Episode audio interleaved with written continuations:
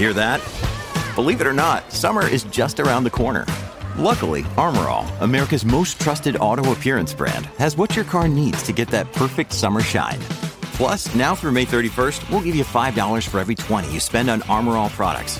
That means car wash pods, protectant, tire shine, you name it. Find out how to get your $5 rebate at armorall.com. Armor All, less work, more clean. Terms apply. This episode is brought to you by Shopify.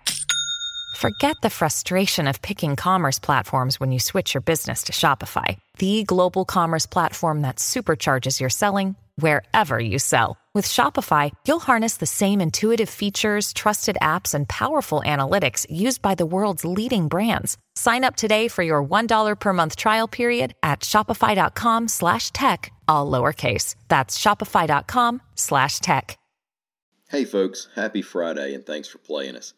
We have the tragic passing of the popular YouTube married couple, the Alabama Pickers. We have an education budget surplus, which doesn't sound at all like government had anything to do with it. And we'll talk about devious licks. My name's Ike Morgan, and we're down in Alabama. Husband and wife, popularly known as the Alabama Pickers, have both passed away because of COVID 19, reports AL.com's Tanger Smith. Dusty and Tristan Graham, parents from Huntsville, Alabama, made YouTube videos about acquiring and reselling vintage items and other personal budgetary things. During one of their last videos, they said they were not planning on taking a COVID 19 vaccine. The wife, Tristan, died first, nearly a month ago in her sleep. Dusty died Thursday in an ICU. A GoFundMe page was set up originally for Tristan's funeral costs and now will help bury both parents. The state of Alabama will end its fiscal year on September 30th with a surplus in its education budget that officials believe will be around $750 million, reports AL.com's Mike Cason. Now, that's a chunk of money left over out of a $7.2 billion budget. There are a couple things the officials are crediting. First, the federal money coming into the state resulted in about a 14% increase in revenues to the Education Trust Fund.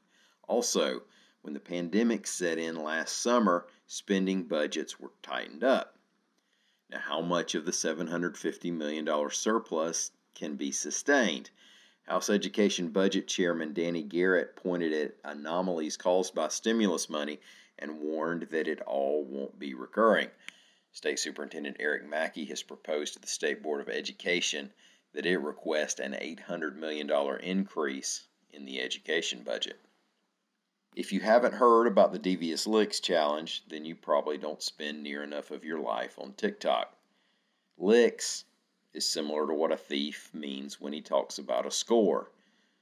Okay, so a devious lick would be a sneaky or underhanded act of thievery. A little redundant, but we're not going to grammar police TikTok on a Friday.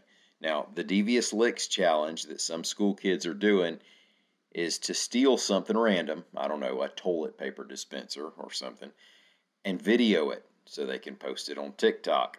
Now, what's the payoff in that? Well, I guess a toilet paper dispenser, and that other TikTokers might click like on your video. Kids really need to be virtually liked these days, according to social scientists.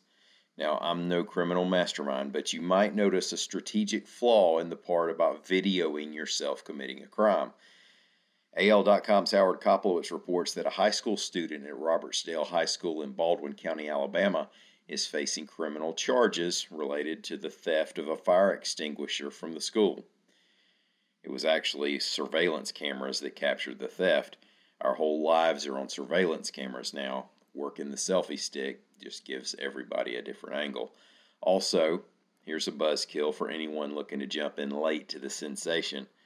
A TikTok spokesperson has told us they're taking down videos with the Devious Licks hashtag and other phrases that are connected to the challenge.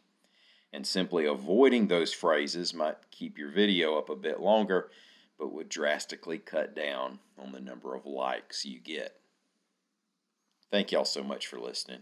I hope everybody has a great weekend. We'll be back here on Monday. I'm already looking forward to it.